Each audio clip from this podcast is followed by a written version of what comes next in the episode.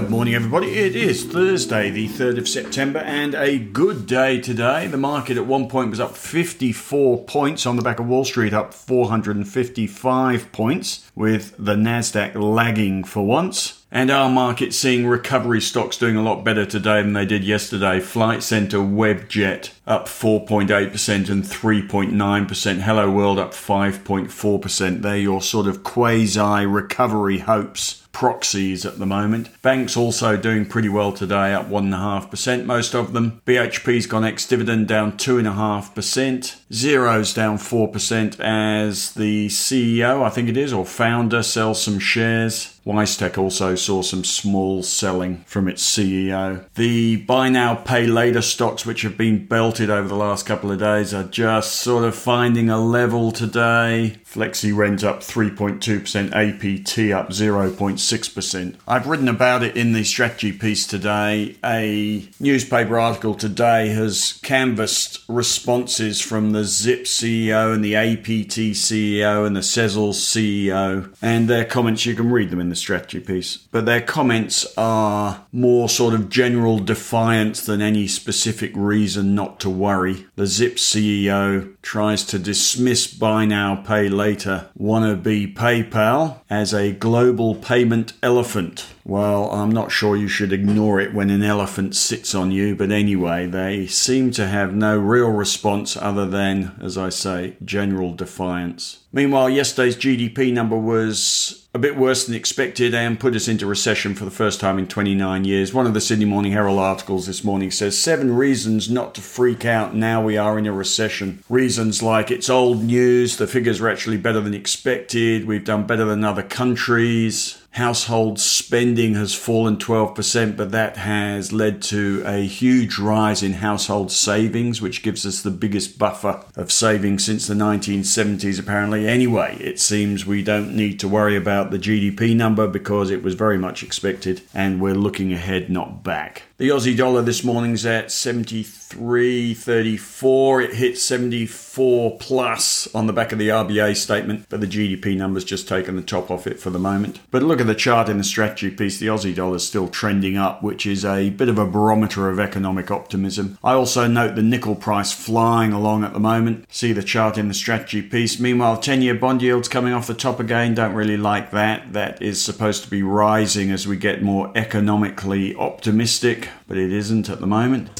and the VIX volatility index has picked up a little bit. Don't want to see that develop. Now, tomorrow, I was trying to do it today, but there's too much fiddling around to do in the software to give you a proper look at it today. So I'll do it tomorrow. I'll launch the Marcus Today ETF portfolio. Now, what I'm going to do to start with is simply to start it in hindsight. It's a lot easier in hindsight to outperform, by the way. I'm going to start it in hindsight on 31st of October 2018 which is when all our Marcus Today newsletter portfolios started. And I'm going to buy or pretend I bought VAS, which is one of the ASX matching ETFs. Pretend I bought that and sold it whenever we sold out of our funds over the last two and a half years. And whenever we bought back in, I'll buy the ETF again, the VAS ETF. So the performance matches what we have done as regards decisions about cashing out and cashing back in. It's a bit of a cheat, obviously, but it does give you an idea of what sitting in an ETF alone and simply doing it with brains, in other words, getting out at the right times, or at least getting out at the times we did, which were right in hindsight, and the performance you could have achieved in hindsight by simply trading an ETF.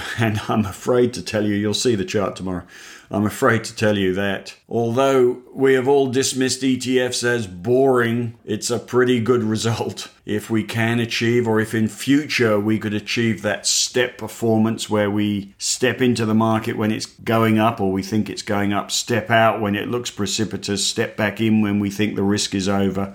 And if you do that, the performance can be really good. Anyway, you'll see that tomorrow in the newsletter. And going forward, I'll do things like sell out of the ASX matching ETF and possibly go into another ETF, maybe a cash ETF, see whether that gives us a return, or maybe gold or something that goes up when the market goes down. Maybe we can do even better. Anyway, it is a window on what we could do with ETFs. It's not going to replace anything. It will be very inactive, I'm sure, but it will give you something to track our market thoughts with rather than track our stock picking with. Now, moving on, we have increased our weighting in Sydney airports this morning from 1% to 3%. We already hold it, but there's a bit of a buy signal on the charts. The brokers quite like it. Morgans have got a bit of research out this month with a target price 15% above the current share price. There is a huge earnings recovery forecast for next year, and I think it's just one of those stocks that we're going to be looking back on in a year's time saying, why weren't we buying it in the middle of that COVID mess? This is a stock with significant assets. It's done its capital raising, it's insured its future, at least for the next year or two, and maybe somewhere near the bottom. That aside, I've got a couple of ideas in the newsletter today. One we're looking at at the moment, which was Lendlease. They had a strategy briefing this week, and the reaction from brokers is really quite positive. Macquarie have got a target price 15% above the current share price.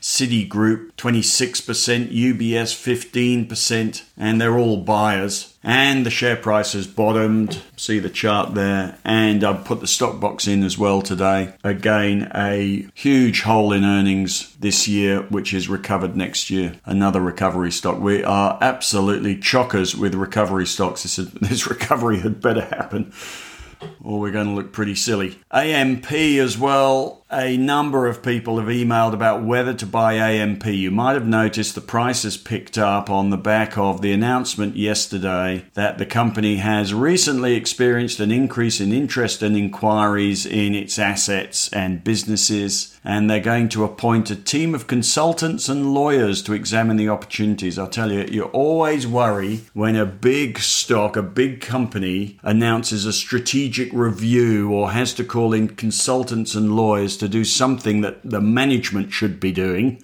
and should be able to do far better than some outside consultants.